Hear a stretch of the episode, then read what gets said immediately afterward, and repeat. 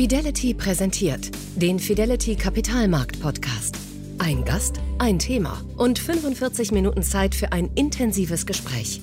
Kapitalmarktstratege Carsten Röhmheld widmet sich jeden Monat einem kompetenten Gast und einem Thema, das die Gesellschaft prägt, das die Politik beschäftigt, das Unternehmen herausfordert und das die Kapitalmärkte bewegt.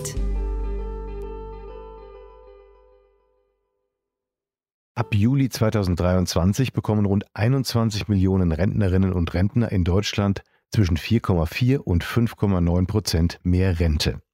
Während sich die meisten Ruheständler über die Erhöhung freuen dürften, fragen sich andere, wer soll das eigentlich bezahlen? Denn eins ist klar, unsere Bevölkerung altert.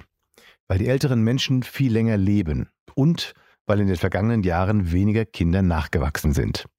Die Frage, wie das auf Dauer gut gehen kann, ist eine zentrale politische Zukunftsfrage. Nicht nur bei uns. In Frankreich etwa kommt es dieser Tage zu Massenprotesten. Und das nach einer Rentenreform, die im Kern darin besteht, dass die Menschen länger arbeiten müssen. Aber gehört das nicht zur Wahrheit dazu, dass länger Leben auch bedeutet länger arbeiten? Darüber und über viele andere Herausforderungen einer alternden Gesellschaft habe ich bereits vor anderthalb Jahren ausführlich gesprochen mit dem Soziologen Norbert Schneider. Ich wollte von ihm wissen, werden wir alt und arm? Oder steckt im Altern auch eine Chance? Das Gespräch bringt viele der Fragen auf den Punkt, die sich für uns alle stellen. Und daher empfehle ich es Ihnen heute noch einmal zum Nachhören. Übrigens, Schneider war damals Direktor des Bundesinstituts für Bevölkerungsforschung, das unter anderem die Regierung berät. Heute ist auch er Rentner. Herr Professor Schneider, lassen Sie uns zu Beginn einfach mal einen Blick auf den demografischen Ist-Zustand werfen. Die deutsche Bevölkerung überaltert. Die Bundesbürger sterben aus. Schlagzeilen wie diese, die liest man in den Zeitungen ja immer wieder. Wie sehen denn die aktuellen Zahlen tatsächlich aus? Ja, die aktuellen Zahlen sehen so aus im Hinblick auf die Überalterung, darüber werden wir später ja noch sprechen, äh, dass das Medianalter der deutschen Bevölkerung zurzeit 46 Jahre beträgt. Also das Medianalter teilt die Bevölkerung in zwei Hälften. Die eine Hälfte ist jünger als dieses Alter und die andere Hälfte ist älter. Das ist also einer der wichtigen Indikatoren. Und dann kann man dazu sagen, vor 30 Jahren war dieses Alter 38. Und äh, es wird in äh, einigen Jahren, maximal in zehn Jahren, bei 49 liegen und damit sein Maximum erreicht. Also sozusagen eine Erhöhung um zehn oder elf Jahre. In den dann letzten 40 Jahren ist sicherlich einer der Indikatoren für dieses Stichwort Überalterung. Aber das Medianalter ist eben nur ein Aspekt. Andere Aspekte wären etwa der Anteil der über 65-Jährigen oder der Anteil der Hochbetagten der über 85-Jährigen. Vielleicht auch dazu noch eine Zahl. 1970 waren 0,6 Prozent der Bevölkerung über 85. Derzeit sind es 2,7. Und der Anstieg wird auf über 4 Prozent in den nächsten Jahren äh, weitergehen.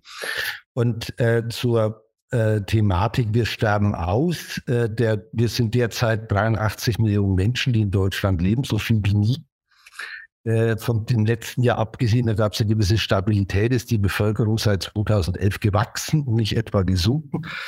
Diese, sozusagen dieses Motiv rührt daher, dass die Bevölkerungsvorausberechnungen der späten 90er und der frühen Nuller Jahre sozusagen den Rückgang der Bevölkerung je nach Modellannahmen von damals 82 über 75 auf bis zu 60 Millionen äh, ja, vorausgesehen haben. Sie haben gerade den Begriff, oder ich habe den Begriff Überalterung erwähnt. Äh, Sie sind kein besonderer Freund der Begriffe Überalterung, Überbevölkerung oder Überfremdung der Gesellschaft. Was ist der Grund dafür? Ja, der Grund ist einfach, wenn ich von Überalterung als Beispiel spreche, äh, dann unterstellt es ja die These, es gäbe so etwas wie ein ideales Medianalter. Und es gibt es natürlich weder zum Alter noch zur Größe einer Bevölkerung noch etwa zur Buntheit, also beispielsweise der Anteil der Zugewanderten. Äh, das haben die alten Athener mal versucht. Äh, da hieß es, 2000 Athener Bürger sind genug. Das war Aristoteles. Und äh, sozusagen, die, da zählten nur die Männer. Und wer zu viele Söhne hatte, musste den Stadtstaat Athen verlassen.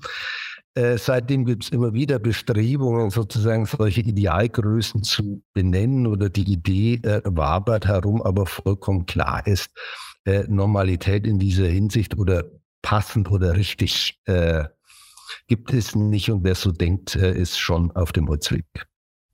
Jetzt gibt es ja natürlich viele Konsequenzen von dieser älter werdenden Bevölkerung, die davon ausgehen, auch Ängste, die damit verbunden sind. Viele Menschen fürchten, dass eine ältere Gesellschaft auch eine ärmere Gesellschaft ist. Wie berechtigt ist diese Sorge aus Ihrer Sicht? Ja, also mit dem Thema Alterung, und das ist ja doch ein sehr dynamischer Entwicklungsprozess, wird ein Stück weit immer auch äh, von einigen die Idee äh, ins Feld geführt, einer alternden Gesellschaft geht die Innovationskraft von. Die Kreativität geht, weil die kommt nur von den Jüngeren, geht ihr abhanden. Das ist sozusagen die eine Argumentationsschiene. Dafür gibt es keine empirischen Belege. Ganz im Gegenteil, wir können vielleicht später auf dieses Thema noch in, äh, zurückkommen. Äh, aber äh, sozusagen das andere ist, dass man eben auch äh, befürchtet, dass die Alterssicherung, also vor allem die Altersrenten, aber zunehmend natürlich auch die Pflegethematiken, die damit verbundenen Kosten, sozusagen äh, materielle Substanz binden, die man sonst in Investitionstätigkeit oder was auch immer äh, investieren könnte und so für die Alterssicherung äh, benötigt. Das sind die zwei äh, wesentlichen Linien. Zu der zweiten werden wir, glaube ich, äh, sicherlich noch kommen. Zu der ersten Linie. Ich sage nur, wir können bei alternden Gesellschaften bislang, und das ist demografisch dem Ausmaß, wie wir es jetzt erleben, ein wirklich neuer Prozess. Also diese Dynamik der Alterung und sozusagen das Alter, das Medianalter der Alterung ist völlig neuartig in der Geschichte. Wir können äh, nicht feststellen, dass diese äh, äh, frühzeitig alternden Gesellschaften in der anderen in der Wettbewerbsfähigkeit zurückfallen. Jetzt sprechen wir mal über ein Thema, was uns besonders am Herzen liegt, die Altersvorsorge und vor allem auch das Rentensystem. Das ist ja ein Umlagesystem hier in Deutschland, das heißt junge Zahlen für Ältere. Wenn es aber jetzt immer weniger Erwerbstätige gibt und mehr Ruheständler, dann stößt das System ja unweigerlich irgendwann an, an seine Grenzen. Droht ein solches Szenario in Deutschland? Also äh, prinzipiell ist es erstmal richtig, dass die Zahl der Menschen in Zukunft steigen wird, die Altersrenten beziehen. Gleichzeitig wird die Zahl der Menschen im erwerbsfähigen Alter aller Voraussicht nach zurückgehen. Das ist das, was oft als Altersquotient bezeichnet wird. Äh, demografisch halte ich davon viel, soziologisch äh, nichts. Denn sozusagen die Größe einer Bevölkerung oder die Größe von bestimmten Bevölkerungsgruppen, in den Altersgruppen, sagt nichts über deren Leistungsfähigkeit aus, sagt nichts über deren Strukturprobleme aus, sagt nichts über deren, weiß ich, Innovationsfähigkeit aus. Denn das Denken und das Handeln der Menschen ist entscheidend, nicht die Zahl. Und insofern äh, wird, äh, um die Frage jetzt konkreter zu beantworten, die Zukunft davon abhängen, wie die Menschen im erwerbsfähigen Alter sich verhalten. Und zwar im Hinblick auf ihre Erwerbsdauer im Lebensverlauf, wenn die 30, 40 oder 45 Jahre im Durchschnitt erwerbstätig sein, auf ihr situatives Erwerbsvolumen, arbeiten die 40 Prozent, 20 oder 12 Stunden die Woche. Und natürlich auf ihre Einkünfte die Höhe der Verdienste bestimmt die Rentenbeiträge. Und insofern, äh, sozusagen, das ist die eine Seite. Und die andere Seite ist natürlich, wie hoch wird das Rentenniveau sein, der Rentenbezieher und wie lang werden die Rentenbezugsdauern sein. Wir haben auf der einen Seite natürlich eine relativ dynamische äh, Entwicklung der Lebenserwartung und die Rentenbezugsdauern im Durchschnitt sind deutlich angestiegen in der Vergangenheit. Aber wir sehen jetzt natürlich, dass die Menschen immer länger im Erwerbssystem bleiben, Beiträge zahlen und später Altersrente empfangen. Und äh, insofern hängt das nicht so sehr von der Demografie ab, was äh, mit der Alterssicherung passiert, sondern im Wesentlichen vom Verhalten der Menschen äh, im erwerbsfähigen Alter und von ihren Verdienstmöglichkeiten auch sicher der Produktivität, die dann sozusagen erzielt wird. Richtig. Genau. Ähm, Jetzt hat wir äh, sehr interessante Aspekte, finde ich wunder, wunderbar, das mal so zu differenzieren. Jetzt haben wir ähm, auch ähm, eine, eine die Flüchtlingsdiskussion, die damit im Zusammenhang steht. Seit 2015 erlebt Deutschland eine hohe Zuwanderung, insbesondere eben von Flüchtlingen und Migranten. Und zeitweise hatten wir ja über eine Million Menschen, äh, das war 2015, glaube ich, die aus dem Ausland ähm, in, nach Deutschland gekommen sind. Inwiefern ist Migration auch eine Lösung im Umgang mit dem demografischen Wandel? Ähm, also gerade heute hat, glaube ich, der Vorstandsvorsitzende der Bundesagentur, Herr Scheele, gesagt, wir brauchen 400.000 Migranten jährlich, um sozusagen die, äh, ja, die, die Nachfrage nach Arbeitskraft zu bedienen. Ähm, wir sagen, äh, Migration kann unsere, Problem, kann unsere Probleme nicht lösen bestenfalls mildern. Und auch hier muss man genauer hinschauen. Bleiben wir bei dem Beispiel. 400.000 hat er gesagt und er meint damit 400.000 Facharbeiter, gut ausgebildete, leistungsfähige Menschen, die tunlichst ohne Familienmitglieder nach Deutschland kommen und hier dauerhaft verbleiben. Das ist eine ziemlich unrealistische Annahme. Also wir gehen davon aus, wenn ich einen Erwerbstätigen, den ich mehr oder weniger bruchlos ins Erwerbssystem übernehmen kann, dann muss ich dessen Zahl mal drei multiplizieren. Er bringt im Schnitt ein Kind mit und einen Ehepartner, der im Zweifel nicht erwerbstätig ist. Also wenn ich 400.000 Arbeitskräfte will, brauche ich 1,2 Millionen Migranten. Nur, dass man mal eine Idee hat, wovon wir reden und diese äh, europäische, äh, auch deutsche äh, Blue Card-Regelung ist ja gescheitert. Wir wollen äh, Inder äh, IT-Spezialisten, aber ihre Familienmitglieder sollen tunlichst zu Hause bleiben. Und dann kam keiner und man hat sich gewundert. Da kann man sich nicht wundern. Und äh, insofern, das ist mein erster Punkt. Der zweite Punkt ist, äh, Sie sprachen von einer Million Zuwanderer. Also ich will Sie nicht korrigieren, aber 2015 kamen tatsächlich 2,1 Millionen Menschen nach Deutschland. Und es waren natürlich in erster Linie Flüchtlinge. Die waren keine Erwerbsmigranten. Und äh, insofern äh, muss man immer natürlich sozusagen nach der, in Anführungszeichen bitte, nach der rechtlichen Art der Zuwanderung. Und wenn wir beim Thema Zuwanderung sind, äh, auch das Politische, was immer wieder gesagt wird, Obergrenze und so weiter, das betrifft auf der einen Seite sozusagen Fluchtmigration. Natürlich werden viele derer auch mal erwerbstätig. Die kommen ja nicht, um sich hier versorgen zu lassen, aber ihr primäres Motiv ist erst überhaupt zu überleben oder in Sicherheit zu überleben. Und insofern reden wir nur über einen extrem kleinen Anteil der Migranten, nämlich die Erwerbsmigranten aus Drittländern. Über die ganze Erwerbsmigration aus der EU können wir gegenwärtig nicht reden, weil die Freizügigkeit des Reden darüber erstmal ein Stück weit gar nicht möglich macht, weil die rechtlichen Rahmenbedingungen können wir Deutschland politisch gar nicht beeinflussen. So, und insofern kann ich sagen, äh, ist für mich das Thema überbewertet. Wir müssen eher in die Menschen investieren, die da sind. Wir müssen sie befähigen und motivieren, vielleicht mehr als bisher sozusagen zu dem System beizutragen. Das wäre für mich ein Ansatzpunkt. Dazu gehört natürlich ja die Förderung der Frauenerwerbstätigkeit. Und äh, der andere Punkt ist, und der ist mir wirklich wichtig, wenn wir sagen, äh, die Länder, denen es wirtschaftlich ohnehin sehr viel schlechter geht als uns, die sollen gefälligst ihre Leute ausbilden. Und wenn sie fertig sind, sollen sie zu uns kommen. Das vergrößert die Wohlstandslücke zwischen den Profiteuren der aktuellen Weltsituation, nämlich uns, und denen, die sowieso schlecht da sind, weiter. Und ich sage in einem politisch, moralisch nicht zulässigen Maß.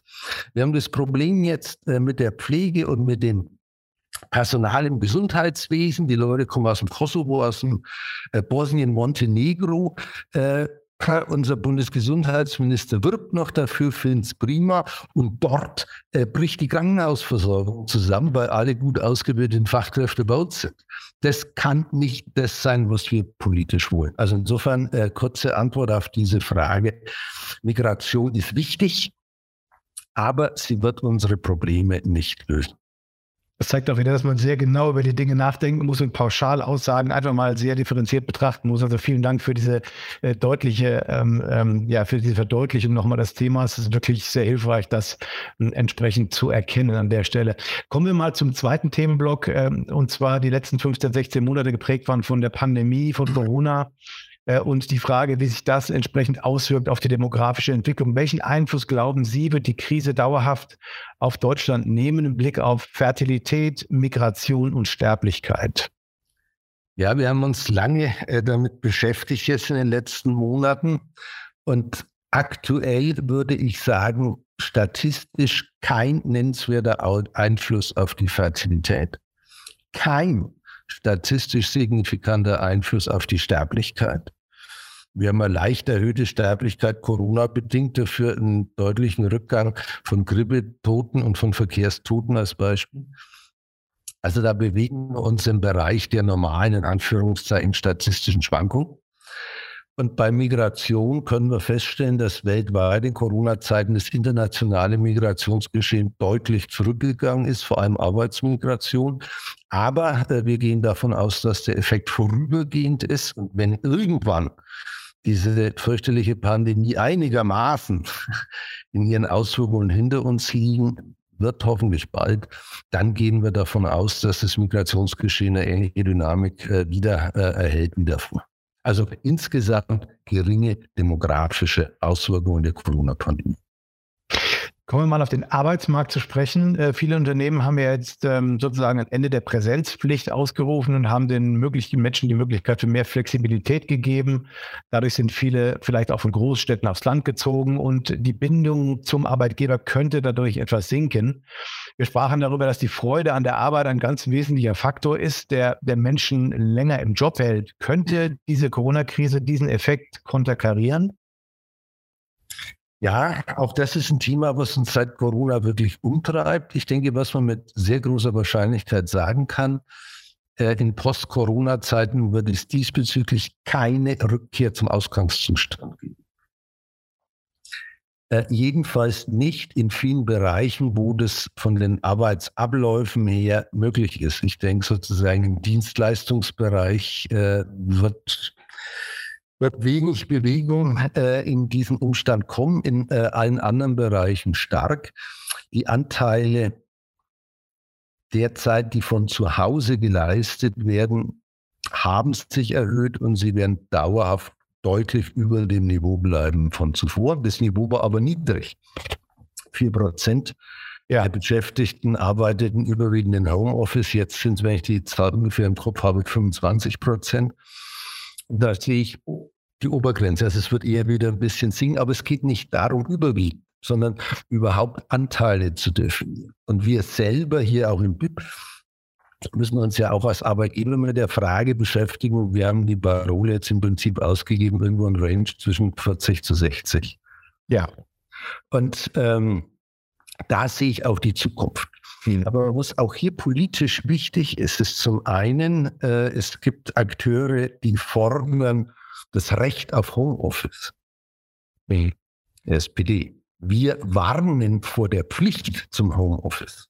Wenn nämlich die Unternehmen ihre Büro- und Gewerbeflächen outsourcen in die Privatwohnungen der Beschäftigten und ich dann äh, meinem äh, sozusagen nicht ganz gut verdienenden Menschen sage mit zwei äh, Kindern, im Kindergartenalter in seiner 75 Quadratmeter Wohnung. Wir erwarten, dass du nie wieder ins Büro kommst, sondern deine gesamte Arbeitszeit in aller Ruhe, in aller Konzentration in deiner Wohnung äh, ausübst. Dann schaffen wir dort ein ganz anderes Problem. Also wir auch hier müssen wir sozusagen die beiden Seiten betrachten. Und ich denke, es kommt hier nicht darauf an, Leitbilder vorzugeben, sondern zu sagen, wir müssen die Möglichkeiten und die Bedürfnisse der Beschäftigten und der Arbeitgeber möglichst gut äh, in den Blick nehmen und in Einklang bringen. Darum geht es. Und nicht zu sagen, wir lösen jetzt die Präsenzkultur durch die Absenzkultur ab. Sie hat ein Beispiel, wie Corona sozusagen eine Entwicklung sehr stark beschleunigt hat, die sich sonst wahrscheinlich über die nächsten Jahre langsam abgezeichnet hätte, aber jetzt halt sozusagen direkt äh, und, und unmittelbar passiert ist. Ich hatte im, im März die Ökonomin Michelle Tertil zu Gast, auch in meinem Podcast, und die hat mir über die Beschäftigung von Frauen in der Corona-Krise mit mir gesprochen. Eine Erkenntnis war, dass überraschenderweise auch viele Väter daheim geblieben sind, um für die Familie da zu sein, eben weil viele Frauen auch in systemrelevanten Berufen, wie Sie gerade sagten, Servicekräfte vor Ort sein mussten, die ja nicht diese Flexibilität haben. Inwiefern könnte sich die Pandemie hierfür als Katalysator erweisen, um die Erwerbsquote speziell von Frauen noch weiter zu erhöhen? Ja, auch hier gab es einen interessanten Disput zwischen äh, Jutta Almendinger vom Richard B. in Berlin und uns. Äh, sie hatte ja relativ schnell die Nachricht in die Welt geschickt, äh, die Pandemie führt zu einer Traditionalisierung der Arbeitsteilung zwischen den Geschlechtern. Die Frauen machen jetzt alles, haben sie vorher schon gemacht. Jetzt machen sie alles komplett. Äh, das hat sich absolut nicht äh, mit unseren Daten gedeckt. Und äh, wir haben gesehen, da muss man auch sehr genau hinschauen, äh, dass natürlich es so ist, statistisch natürlich, nicht äh, sonst werthaft, äh, dass Frauen sehr viel mehr Zeit in, mit Hausarbeit verbringen und mit Kindererziehung als Männer. Und wenn man das sozusagen als, als Ausgangspunkt diesen Abstand der Zeitverwendungsmuster, dann kann man sagen, der Abstand ist in der Pandemie kleiner geworden. Das heißt, die Frauen machen mehr, aber die Männer machen noch mehr, mehr. Und dadurch wird die Lücke kleiner. Das muss man ja auch beobachten oder, oder in, in Anschlag bringen. Männer bringen sich pandemiebedingt heute stärker ein als je zuvor. Und Katalysator, da würde ich mal sagen, überall dort, wo äh, größ, also wo es um Berufsfelder geht mit größeren Homeoffice-Anteilen. Kann ich mir vorstellen, dass der Effekt zumindest in Teilen äh, Bestand hat. In allen anderen Bereichen äh, rechne ich mit keiner langfristigen Auswirkungen. Man das Thema Vereinbarkeit nach äh, Geschlecht differenziert ist eins, das beschäftigt uns seit mindestens 50 Jahren intensiv und wir können sehen, dass die Entwicklungen dort und äh, äh, sozusagen diese Bewegung, die da drin steckt, extrem langsam abläuft. Und äh, wenn ich, was ich manchmal tue, Vorträge halte zum Thema, wie ist es um die Geschlechtergerechtigkeit in Deutschland bestellt oder wie sieht es aus mit dem geschlechtsfreien Wandel, dann sage ich äh, in diesem Zusammenhang gerne den Satz, den ich auch hier zitieren will. Äh, viel Wandel auf der Oberfläche, im Kern ist alles stabil. Und da sehe ich jetzt auch äh, keinen Impuls, dass sich das ändern würde durch äh, Corona. Ja, ich kann auch bestätigen, also was Sie gerade gesagt haben, eindeutig durch mehr Homeoffice-Tätigkeit. Ich habe viel mehr mit den Kindern zu tun und ich habe aber auch viel mehr Anteil an der Hausarbeit. Insofern ist das, was Sie gerade beschrieben haben, äh, absolut zutreffend, zumindest in meinem Fall. Und ich denke, das in vielen anderen Fällen auch so. Ähm, andere Frage. Es gibt ja Zusammenhang zwischen der Erwerbsbiografie ähm, und dem eigenen Renteneinkommen. Denn jeder Beitragszahler arbeit, äh, äh, sammelt ja im Laufe seines Lebens Rentenpunkte, aus deren Summe sich die Bezüge im Alter errechnen. Ähm, nun ist es klar, dass Frauen zur Zeit ihres Lebens erheblich weniger verdienen als Männer, oft jedenfalls, äh, oder sehr viel aus dem, Pender, äh, aus dem Gender Pay Gap droht damit auch im Alter eben ein Gender Pension Gap zu werden. Wie lässt sich dem entgegensteuern? Welche steuerlichen oder familienpolitischen Anreize von Seiten der Politik könnten hier helfen, um die Geschlechtergerechtigkeit im Arbeitsleben zu beseitigen und vielleicht damit auch einen wesentlichen Faktor im Kampf gegen die Altersarmut? Mhm. Also vielleicht äh, vorab, damit man eine Vorstellung hat, draußen, äh, der Pension Gap liegt bei 53 aktuell. Also wenn ein Mann sozusagen äh, äh initiiert 100 Euro Altersbezüge bekommt, bekommt eine Frau äh, 53 Euro, also ungefähr die Hälfte. Und dieser von Ihnen erwähnte äh, sozusagen Lohnabstand, da muss man genau hinschauen, nämlich ob er bereinigt ist oder unbereinigt. Oft wird eben der Unbereinigte zitiert, der nicht berücksichtigt, dass Frauen öfter Teilzeit arbeiten und so weiter ja. und so weiter. Der liegt bei 79. Also wenn man 100 Euro verdient, verdient eine Frau 79 Euro. Der Bereinigte, wenn man also sozusagen gleiche Biografien und gleiche Positionen vergleicht, dann ist man bei 94. Es ist äh, immer noch ein Gap, weil Frauen verdienen dann eben 6% weniger bei identischer Leistung. Aber darüber müssen wir im Prinzip reden. Das ist sozusagen etwas, was man, ja, wo auch immer, in der Wirtschaft lösen muss. Das andere ist ein gesellschaftliches Problem. Und das gesellschaftliche Problem ist, solange wir eine Situation haben, die wir noch haben, in Westdeutschland, man muss da zwischen Ost- und Westdeutschland extrem stark differenzieren, äh, weil die Unterschiede groß sind. Äh, in Westdeutsch, in, Entschuldigung, in Ostdeutschland haben wir ganz viele Frauen, mit kleinen Kindern, verheiratet, in Partnerschaft oder auch alleinerziehend, für die vollkommen klar ist, dass sie voll erwerbstätig sind. Und das ist im Westen eben immer noch ein Schackgespenst. Also diese Rabenmutter, die geistert ja schon noch ein bisschen äh, in äh, vielen Köpfen herum. Und die Idee ist, das Leitbild ist, eine berufstätige Mutter kann keine gute Mutter sein. Das ist sozusagen dieses, dieses Motiv. Und auf der anderen Seite hat man sozusagen das Motiv, eine gut ausgebildete Frau, in der wir als Gesellschaft über Studien zum Beispiel viel Geld investiert haben. Und danach sitzt sie zu Hause, ihr Mann verdient das Geld und sie spielt Golf oder Tennis. Das ist das andere Schreckensszenario. Und insofern haben eben viele junge Frauen heute im Prinzip die Wahl zwischen Skiller und Korruptes, egal was sie machen, ist es falsch. Und das ist ein Kernproblem. Und äh, dann kommt hinzu, dass wir die Situation haben, dass in Westdeutschland der Ausbau der Kinderbetreuung nach wie vor extrem schleppend ist.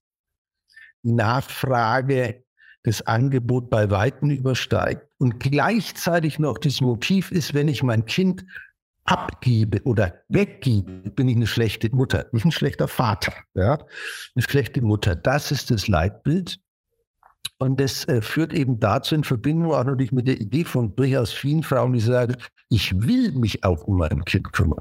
Ich will es gar nicht in den Kindergarten geben und Berufstätigkeit ist für mich nachrangig zur Mutter oder Elternschaft.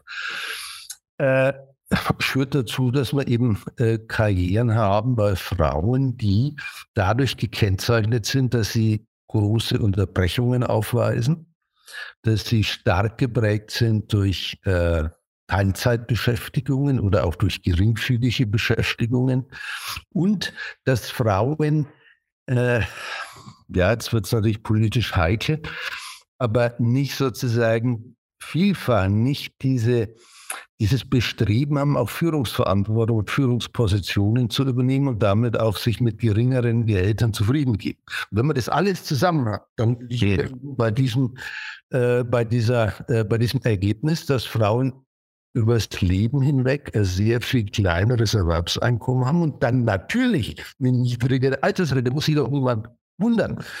Und dann könnte ich sagen, zum Thema Altersarmut habe ich immer äh, relativ klare Meinung. Altersarmut ist selten. Warum? Weil es keine Altersarmut ist, sondern die Menschen, die im Alter arm sind, waren auch früher schon arm oder ökonomisch nicht gut gestellt. Vielleicht waren sie über diese künstlich definierten Schwelle gerade drüber und nach der Rente sind sie drunter. Aber sie waren auch vorher sozusagen äh, ökonomisch nicht gut gestellt. Und äh, wenn wir den Frauen sagen, leidbildhaft, ich rede immer über Westdeutschland, äh, bleibt zu Hause und kümmert euch um die Kinder, dann muss man ihnen sagen, ihr begebt euch auf einen extrem riskanten Weg. Ihr werdet im Alter noch mehr als jetzt schon von eurem Mann abhängig sein. Und äh, wenn der äh, euch verlässt, dann steht ihr äh, relativ schlecht da. Und das tun wir nicht.